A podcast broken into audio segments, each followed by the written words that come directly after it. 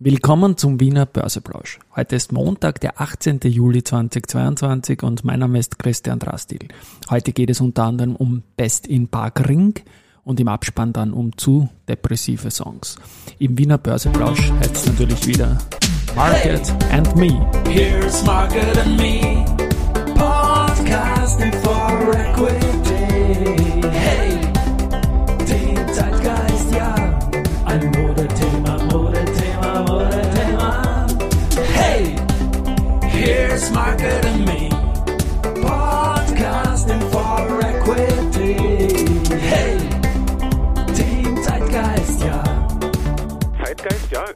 Ja, die Börse als Modethema und die Juli-Folgen des Wiener Börseplausch sind präsentiert von Wienerberger und Bank 99. Gut, dann beginne ich mal aufzulösen. Ich habe bekommen ein den ersten Teil des Spoilers jetzt im, im Vorspann. Ja, äh, Best in Parking gilt als Börsekandidat und ein Leser, Hörer-Mail an rudi.börsenradio.at hat gesagt, er hat sich zuerst verhört, der, der Hörer, und hat Best im Park Ring verstanden. Und da hat er dann an den Wolfgang Matejka gedacht, der dort bei der Wiener Privatbank arbeitet. Und ich denke, es ist eine, eine witzige kleine Schnurre, die man so bringen kann. Also, lieber Wolfgang, you are best in Park Ring. Heute ist auch nicht nur am Parkring, sondern überhaupt gut an der Wiener Börse. Der Blick auf den Markt jetzt und mein Mikrofon kracht, sorry. 6079 Punkte um 11.44 Uhr im ATXDR. Das ist ein Plus von 1,08 Prozent zu Freitag. Freitag war Verfallstag und zwar nach Volumen gesehen der schwächste, an den ich mich zurückerinnern kann, mit nur 224 Millionen Euro Handelsumsatz. Das ist wirklich sehr, sehr wenig für einen Verfallstag. Aber es war auch kein Triple Witching, der also kein Quartalsverfall, sondern einfach nur Monat 07, der Juli. Dafür gibt es insgesamt bessere Umsätze als im Vorjahr. Und da möchte ich die erste Gruppe erwähnen. Die wird heute über 8 Milliarden Euro year-to-date Handelsvolumen kumuliert gehen. Das heißt, die hat heuer nach sechseinhalb Monaten, sind wir jetzt circa 8 Milliarden Euro Umsatz. Das muss man so einreihen, dass die in den letzten drei Handelsjahre immer ganz genau 12 Milliarden Euro plus minus ein bisschen was geschafft haben. Und im Jahr 2019 war es am allerletzten Handelstag über 12 Milliarden. Äh, 2020 ist man mit 11,871 knapp drunter geblieben und im, im Vorjahr ist man am drittletzten Handelstag über die 12 Milliarden gegangen. 12 Milliarden, 12 Monate ist relativ leicht, eine Milliarde pro Monat im Schnitt. Und heuer, wie gesagt, hat man diese Zahl äh, deutlich ausweiten können auf 1,3 Milliarden bis jetzt im Monatsschnitt, also ein fettes, fettes Plus. Blicken wir kurz auf die Gewinner des heutigen Tages. Die andere Großbank, die RBI, ist heute 5% im Plus. Die SBO ist 4% im Plus und die Föstalpine ist 3% im Plus. Auf der Verliererseite der Verbund, Frequentis und Kapsch Traffic.com. Ähm, yes. Das Aktienturnier hat die Runde der letzten acht jetzt erreicht. Es ist das zwölfte Aktienturnier. Und vor der Runde der letzten acht sind auch schon einige Entscheidungen gefallen, aber ich gehe jetzt kurz durch, wer denn in die letzten acht gekommen ist. Also die österreichische Post, die trifft jetzt auf Andretz.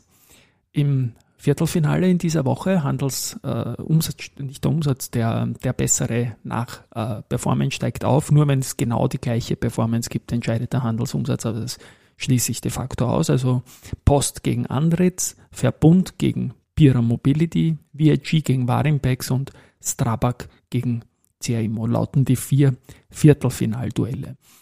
Und damit sind auch einige Entscheidungen gefallen, weil diejenigen, die den Wanderpokal für immer zu sich heimholen könnten, sind draußen. Das ist der, zum einen der Titelverteidiger S. Immo und auch Palfinger, die schon zweimal gewonnen haben und beim dritten Sieg wäre es ja fix, sind aus dem Turnier raus. Ähm, von den historischen Gewinnern sind noch etliche drinnen, die zum zweiten Mal gewinnen können. Zum Beispiel die österreichische Post oder Andritz oder auch die VIG. Insofern äh, ist es jetzt so, dass es fix ist, dass die österreichische Post, weil sie als einziger der Gesetzten noch im Rennen ist, ihre Führung in der Gesamtwertung ausbauen kann. Und da ist ja auch eine Möglichkeit, den Wanderpokal zu holen, ohne dass man zweimal hintereinander oder dreimal gewonnen hat, wenn man als erster 100 Punkte hat. Kann man sich anschauen, wie es da steht unter börsesocial.com slash tournament. Und was letztendlich auch noch eine Erwähnung wert ist, ist die Warimbex, weil die hat in der Runde 1 die RBI ausgeschaltet und in der Runde 2 die erste Group, also beide Großbanken. Zu den Nachrichten heute.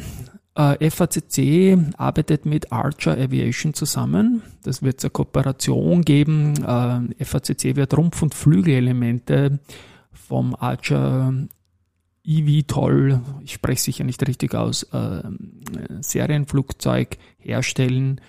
Und ja, man glaubt, dass das quasi eine perfekte Lieferanten-Partnersituation ist und dass der Bereich, in dem die tätig sind, mit Urban Air Urban Air Mobility äh, stark wachsender Bereich in der Zukunft im Luftfahrtbereich sein wird.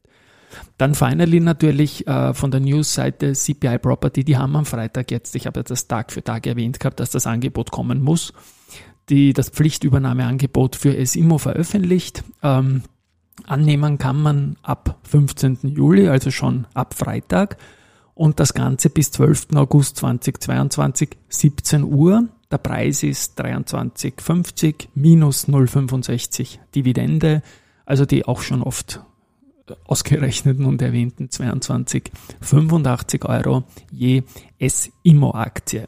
Jetzt haben wir den 12. August um 17 Uhr und das Learning aus der Immofinanz, ebenfalls ein CPI-Property-Angebot war, dass da gegen Ende des Angebots man nicht mehr annehmen konnten, weil die Banken schon zugemacht haben. Insofern mit dem weiteren Learning, dass die Immofinanz-Aktie dann deutlichst abgestürzt ist von 23 auf 14. Aktuell, äh, sagen wenn man es annehmen will, dann soll man es eigentlich nicht im letzten Moment tun. Äh, wenn man es nicht annehmen will, nimmt man es halt nicht an.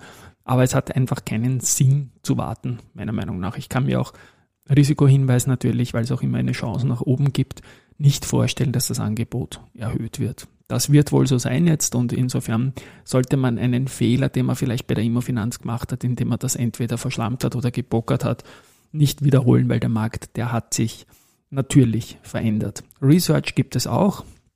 Äh, die Baderbank äh, sieht Andritz weiterhin als massiv unterbewertet an und äh, bleibt dabei und geht das Kursziel 61 Euro, bleibt man gleich, obwohl der Markt nach unten gegangen ist jetzt.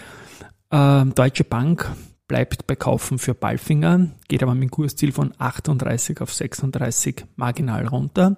Haug und Aufhäuser äh, hat sich auch die Balfinger angeschaut, bleibt dort bei Halten, geht mit dem Kursziel von 27,4 auf 24 runter. Die erste äh, bestätigt die AMAG mit Halten, geht aber von 38,6 auf 29 runter. Und die Deutsche Bank äh, hat einen Buy für die BAWAG und nimmt die, die Bank sogar in die Liste der Top-Picks der europäischen Finanzinstitute auf. Ähm, Kursziel 73 Euro. Und wir haben uns ja in der 15-Jahre-Sicht, wo es das Jubiläum vom Alltime High am Wiener Markt gegeben hat, die BAWAG ist der einzige ATX-Wert, der äh, vor 15 Jahren noch nicht an der Börse war aktuell. Also insofern ist die BAWAG auch immer ein, ein Spezial- und Sonderfall. So, und jetzt komme ich noch zu den depressiven Musikgeschichten im Abspann und spiele da auch mal jetzt das hier. Ein neues Lied von den Drama Kings, wie wir uns nennen, denn mein Kumpel und ich, äh, was wir da am Wochenende in dem Podcast veröffentlicht haben. Und die Veronika Vierräder, die Ex-Braunion-Sprecherin, die hat ja am Freitag darauf hingewiesen, dass der Jingle äh, von, von meinem Personality-Podcast, den Börse People, ein bisschen wie, äh, glaube ich, Liebesgeschichten und Heiratssachen, diese ORF-Sendung. Ich habe es noch nicht gesehen, aber ich kann mir es vorstellen, in etwa in welche Richtung das geht, äh, tentiert. Und ja, die Tanja Eichler-Burchel, eine Schulkollegin von früher, hat mir auch gesagt, es ist manches, was ich da veröffentlicht, relativ depressiv und ob man sich Sorgen machen soll. Und deswegen habe ich jetzt gleich dieses Lied hier nachgeschossen. Das ist äh, eine Sache, die halt auch ein bisschen jetzt nicht in die Happy Peppy Ebene geht, aber dafür haben wir unser Intro-Jingle. Aber ich habe ein Versprechen. Das Versprechen ist, dass die nächste äh, Veröffentlichung mit Heavy getan sein wird, dass man zeigt, dass man auch herumrotzen kann ein bisschen, das muss mal probiert werden. Und finally möchte ich noch die Buchautorin Martina Parker erwähnen. Da habe ich jetzt einen wirklich empfehlenswerten Burgenland-Krimi von ihr gelesen, der heißt Zur Grost, werde ich dann gerne verlinken. Und die hat irgendwann einmal in einem Medium geschrieben, äh, auf die Frage acht Dinge, die ich mit 19 gerne schon gewusst hätte. Und da hat sie einen Brief an ihr 19-jähriges Ich quasi geschrieben. Und da ist drinnen gestanden, halte dich von den Drama Kings fern. Fein doch, oder? Insofern alles gut. Ich blende für heute aus. Wir hören uns morgen wieder. Tschüss und Baba.